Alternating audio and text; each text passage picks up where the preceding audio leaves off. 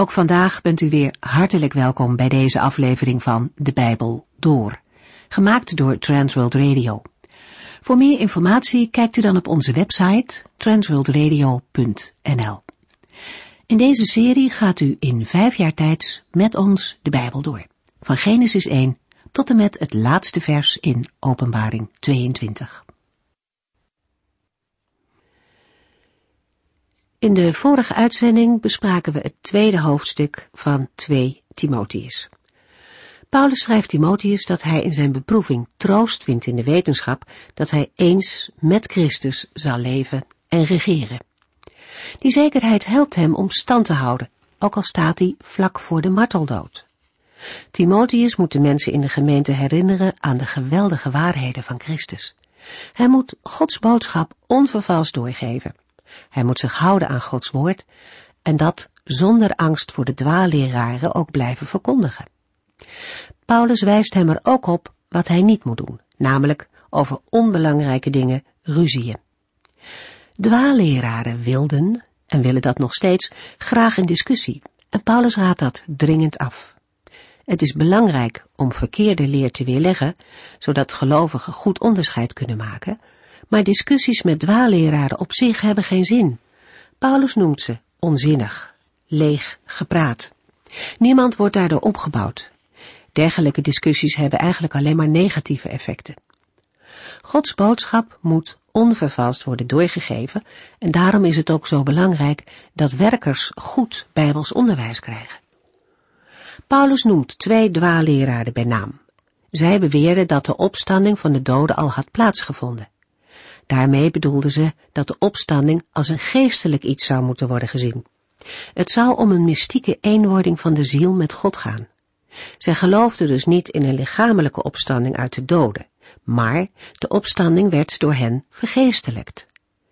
Paulus wijst dit resoluut van de hand. Ook in andere brieven bestrijdt hij deze dwaalleer. Timotheus moet niet in discussie gaan, maar rustig en vriendelijk de juiste leer blijven onderwijzen. Wij gaan verder in hoofdstuk 3.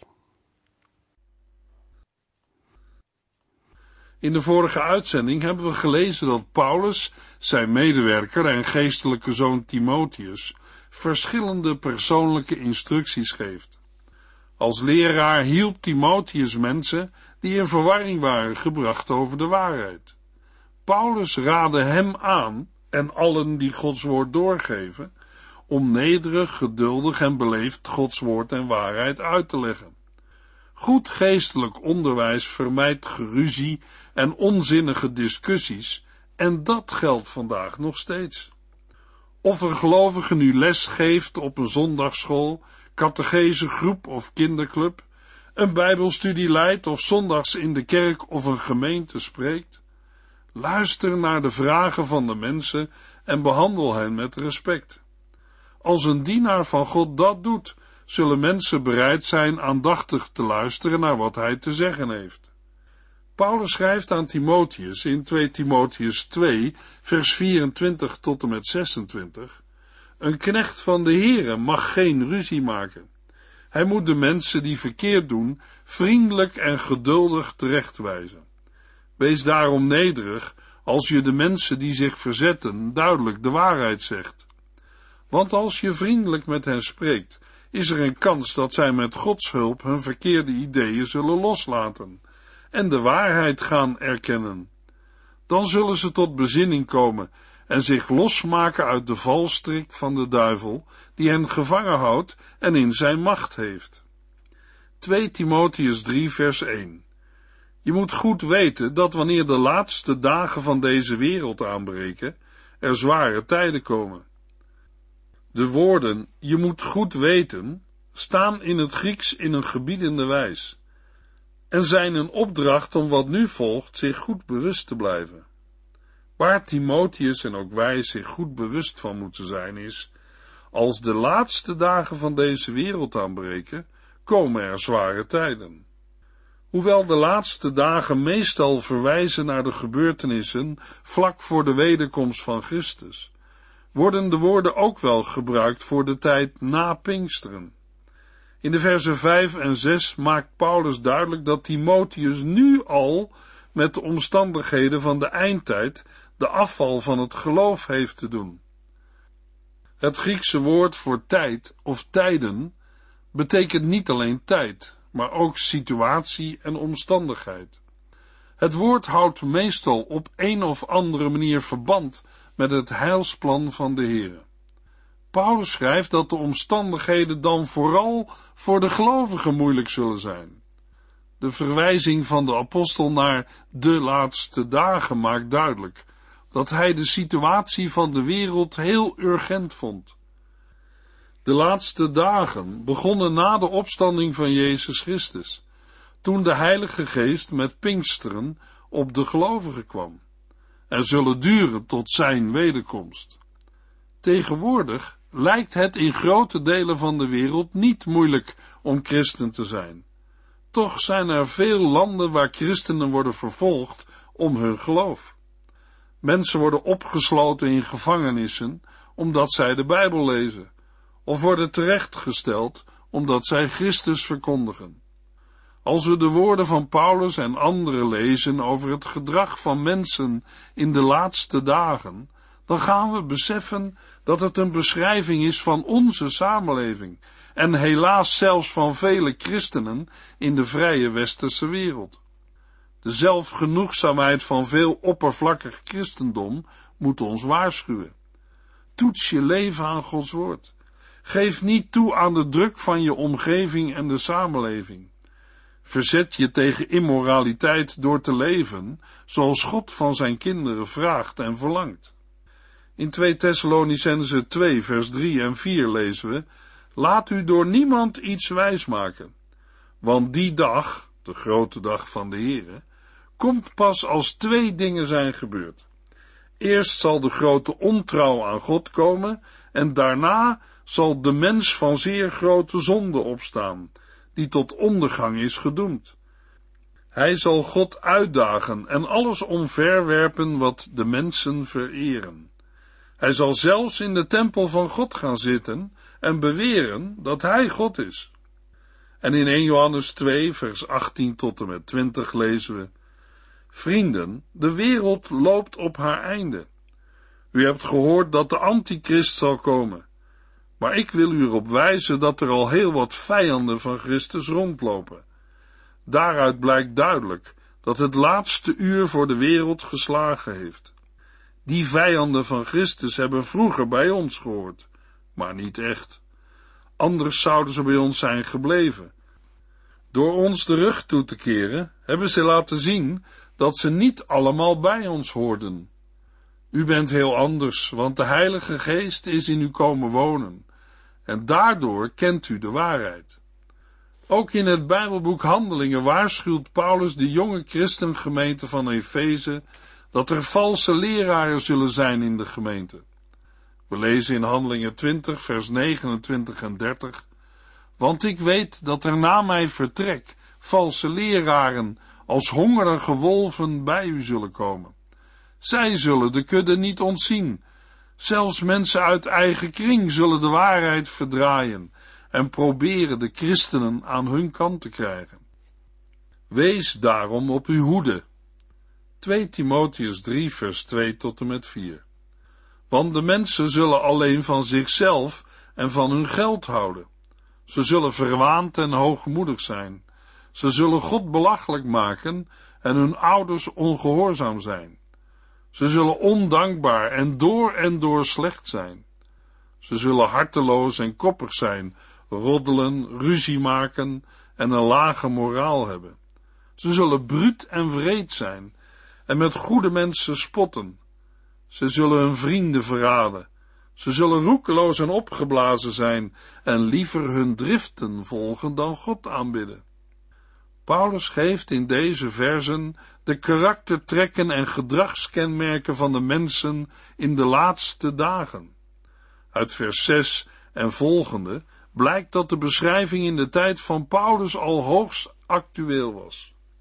Dat blijkt niet alleen uit de brieven van Paulus, maar ook uit andere brieven.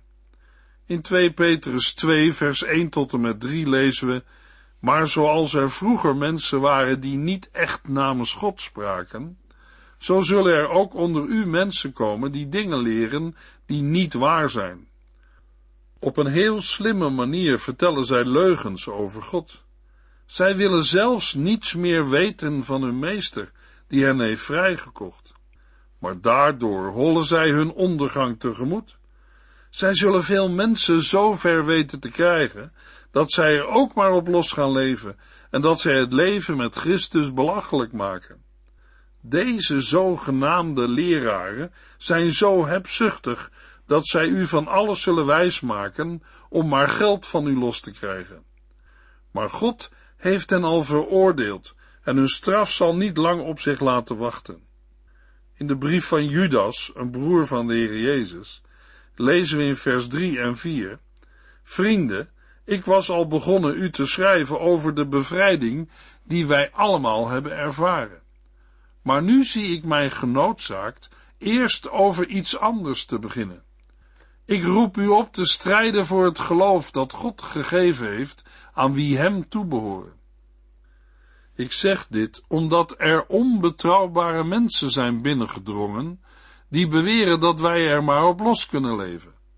Volgens hen is Gods genade zo groot dat hij alles door de vingers ziet. Het staat al lang vast dat de mensen die dit zeggen en toepassen, daarvoor veroordeeld zullen worden. Zij weigeren Jezus Christus als leider en Heer van hun leven te erkennen. Over dat de mensen alleen van zichzelf en van hun geld zullen houden, had Paulus al eerder gesproken in 1 Timotheus 6. Mensen die alleen van zichzelf houden, hebben vaak een verwaande en demonstratieve houding. Hier ben ik, zie mij eens. Hoogmoed duidt meer op een innerlijke trots en onbuigzaamheid. God belachelijk maken is niet alleen een mens die God lastert, maar ook iemand die zijn medemensen belastert. Het zijn onheilige, goddeloze mensen, die niet handelen naar Gods wil. Harteloosheid is het niet hebben van natuurlijke liefde. Koppig is iemand die zich niet wil laten verzoenen. Een roddelaar is iemand die kwaad spreekt en zijn medemensen vals beschuldigt. Een ruziemaker is iemand die onbeheerst is en een totaal gemis of gebrek aan zelfbeheersing heeft, waardoor vele andere zonden worden veroorzaakt. Zelfbeheersing is een belangrijke eigenschap.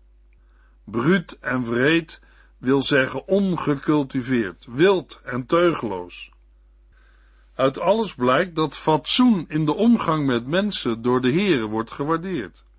Wie roekeloos en onbezonnen snel tot actie overgaat, laat zich niet leiden door de Heilige Geest. Met opgeblazen zijn noemt Paulus een typisch kenmerk van de gnostische dwaalleraars uit zijn tijd. In de woorden zij volgen liever hun driften vinden we in het Grieks een woord dat genoegen, genot en lust betekent, met een duidelijke negatieve betekenis. Het alleen oog hebben voor het eigen genot staat lijnrecht tegenover de liefde voor God. Tegelijk blijkt uit al deze woorden dat deze ondeugden zullen voorkomen bij mensen die hun liefde voor God hebben ingeruild voor eigenliefde. 2 Timotheus 3 vers 5 Ze zullen in uiterlijkheden wel godsdienstig doen, maar de kern van het goede nieuws afwijzen. Houd zulke mensen op afstand. In vers 5 ontmaskert Paulus de valse vroomheid of uiterlijke godsdienst van de dwaalleraars waarmee Timotheus nu al te maken heeft. Ze hebben een uiterlijke vorm van godsdienst met schoon klinkende woorden, waardoor ze zich in de gemeente weten te handhaven. Voor de woorden de kern van het goede nieuws afwijzen, staat in het Grieks, maar de kracht ervan miskennen. Het ware geloof bestaat niet in woorden, maar in kracht. De kracht die Paulus bedoelt, is de kracht van de Heilige Geest, die onder andere gegeven is om de zonde te laten. De dwaalleraars hebben het geloof afgewezen en volharden in die houding. Zowel de dwaalleraars uit 2 Timotheus 2 als ook die uit hoofdstuk 3 moeten op een afstand worden gehouden. 2 Timotheus 3 vers 6 en 7. Zij zijn van het soort dat listig het huis van andere mensen binnendringt en vrouwen inpalmt die zondigen en zich door hun begeerte laten beheersen. Zulke vrouwen lopen altijd achter nieuwe leraren aan, zonder ooit de waarheid te aanvaarden. Uit de woorden zij zijn van het soort wordt duidelijk tot uitdrukking gebracht dat deze dwaalleraars uit de eindtijd al in de omgeving van Timotheus actief waren. Zij liepen onuitgenodigd de huizen binnen en probeerden de vrouwen voor hun leer te winnen. Het type vrouwen dat zich aangetrokken voelt tot deze dwaalleraars noemt Paulus in de Griekse tekst vrouwtjes. Het zijn vrouwen met een zondig verleden, die nog steeds door hun hartstochten worden gedreven. Met het woord begeerte kunnen alle soorten van verlangen en begeerte worden aangeduid, zowel positief als negatief. In vers 6 gaat het Paulus om zondige begeerten. Waarschijnlijk doelt Paulus op vrijdenkers die hun leer vergezeld lieten gaan van seksuele intimiteit en losbandigheid. Een andere mogelijke uitleg kan zijn dat ascetisch gerichte dwaalleraars juist vat kregen op vrouwen met een slecht geweten. Zulke vrouwen zouden juist openstaan voor de idealen van onthouding en celibaat. Ook de genoemde vrouwen hebben behoefte aan godsdienstonderwijs en de dwaalleraars spelen daar graag op in. Zij geven onderwijs en de vrouwen luisteren. Maar, in tegenstelling tot de prediking van het evangelie, eist het onderwijs in de dwaalleer geen bekering. Daarbij kan een mens dan blijven zoals hij of zij is, als je maar de juiste kennis hebt. Maar de Bijbel laat zien dat de mens zonder bekering nooit tot werkelijke doorleefde kennis van de waarheid komt. Een mens die de waarheid van het evangelie aanvaardt, heeft een persoonlijke relatie met Jezus Christus en wordt geleid door de Heilige Geest. In 2 Korintiërs 12 wordt een dergelijke situatie getekend. Paulus schrijft in 2 Korintiërs 12 vers 21, Ik ben bang dat God mij zal vernederen door de situatie die ik bij u zal aantreffen. Dat ik bedroefd moet zijn als er nog velen zijn die gewoon blijven zondigen en zich niet afkeren van hun onreinheid, hoererij en losbandigheid. In het vervolg waarschuwt de apostel en stelt de vraag: onderzoek uzelf om na te gaan of u wel gehoorzame volgelingen van Christus bent. Weet u of Jezus Christus in u woont? Mocht dat niet zo zijn, dan staat u er helemaal buiten. 2 Timotheus 3 vers 8 En die leraren verzetten zich tegen de waarheid als Jannes en Jambres die zich tegen Mozes verzetten. Hun gedachten zijn onzuiver, verwrongen en verward, en ze hebben zich van het geloof afgewend. Jannes en Jambres zijn ons niet uit de Bijbel bekend, maar wel uit de Joodse traditie.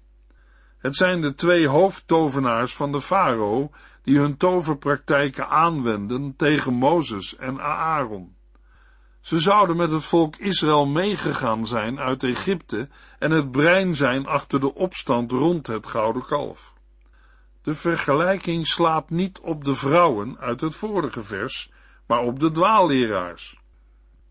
Zoals Jannes en Jambres zich opstelden tegen het woord van God en zijn dienstknechten Mozes en Aaron, zo stellen de dwaalleraars zich nu op tegen het evangelie en de dienstknechten van God, Paulus en Timotheus.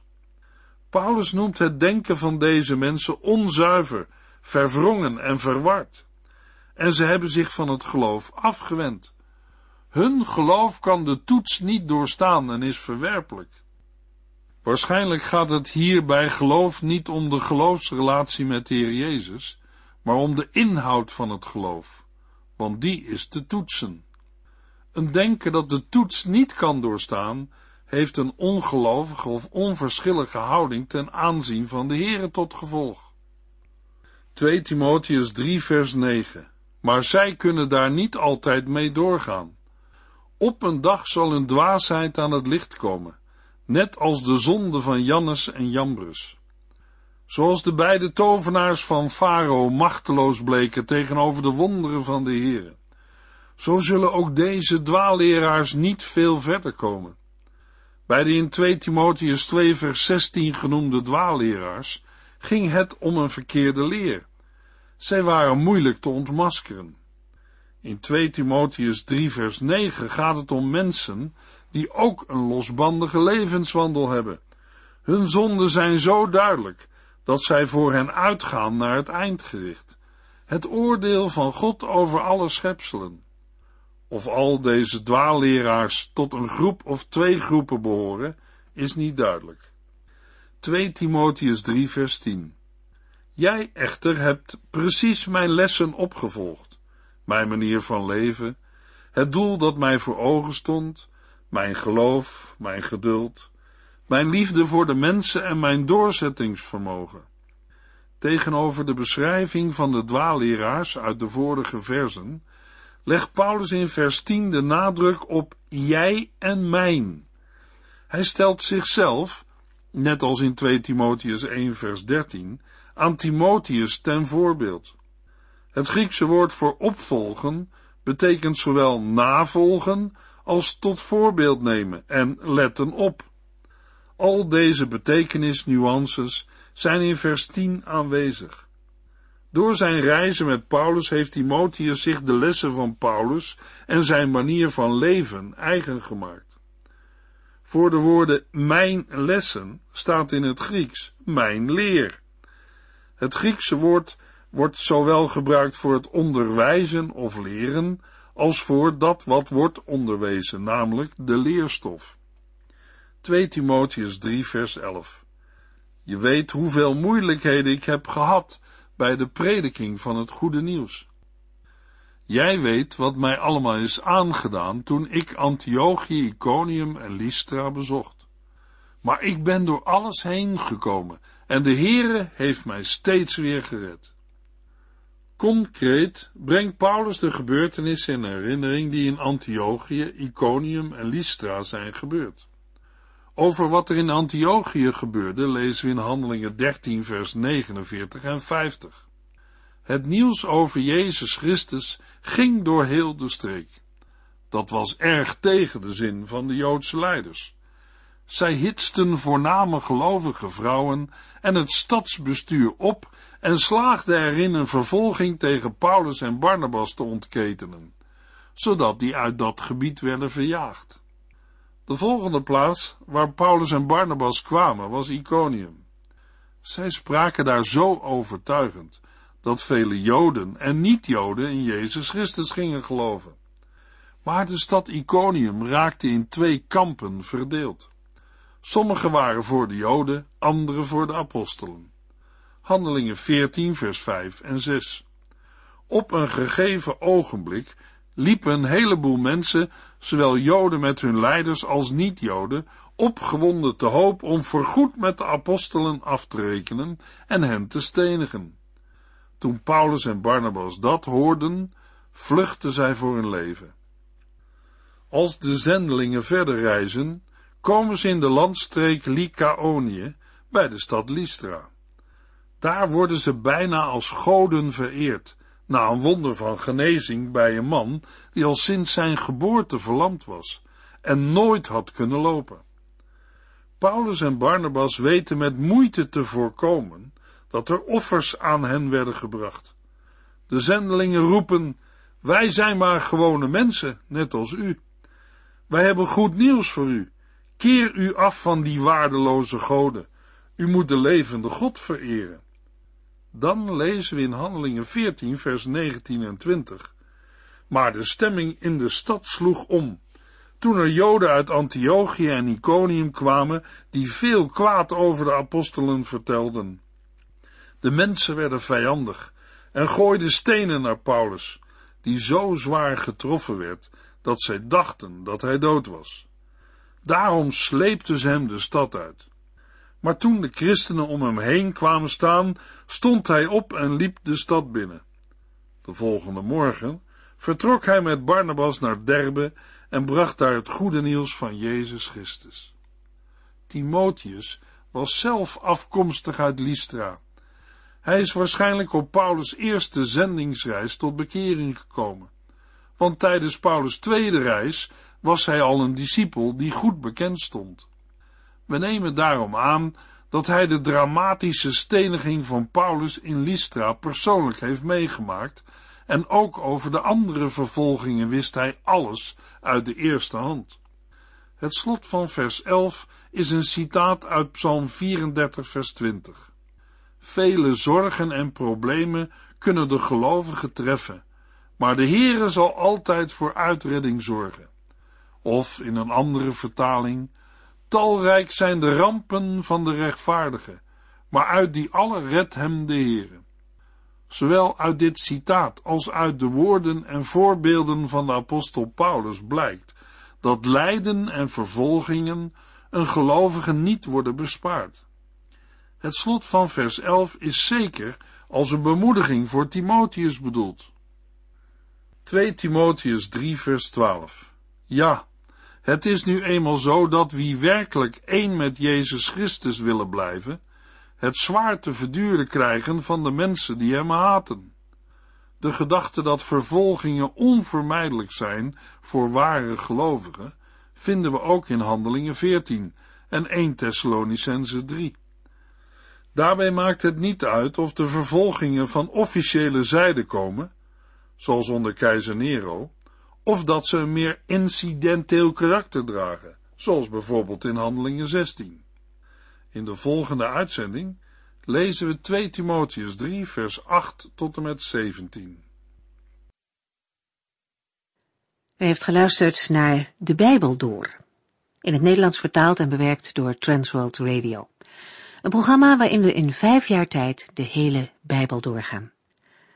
Als u wilt reageren op deze uitzending of u heeft vragen, dan kunt u contact met ons opnemen. Tijdens kantooruren kunt u bellen op 0342 478432 0342 478432. Ook kunt u een e-mail sturen naar de Bijbel door at transworldradio.nl en natuurlijk kunt u ook via de post ons bereiken.